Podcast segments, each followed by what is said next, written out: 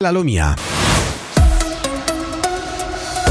Ancora ben trovati dalla redazione in Francia, un 41enne già noto alla giustizia per gravi atti di violenza familiare si è costituito ieri alla polizia dopo aver ucciso le sue tre figlie che avevano fra i 4 e gli 11 anni. L'uomo già condannato a 18 mesi di carcere nel 2021 per aver picchiato la moglie ha confessato il triplice infanticidio commesso nei pressi di Parigi. Gli era stata tolta la libertà vigilata solo ad agosto.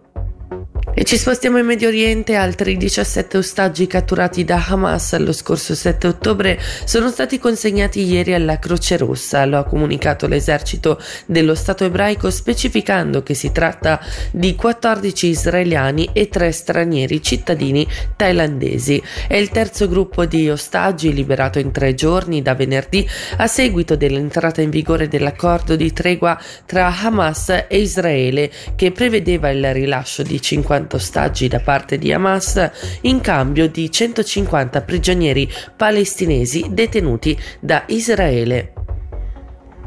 E veniamo in Svizzera dove la responsabile del Dipartimento federale di giustizia e polizia Elisabeth Baum-Schneider prevede che anche nel 2024 saranno presentate circa 28.000 domande d'asilo, così come quest'anno. La consigliera federale ha dichiarato che la Confederazione ha ancora le risorse per una politica d'asilo umana e che nonostante i numerosi arrivi, Chiasso non può essere paragonata a Lampedusa. Ora le previsioni del tempo, oggi coperto con temperature che non supereranno i 6 gradi.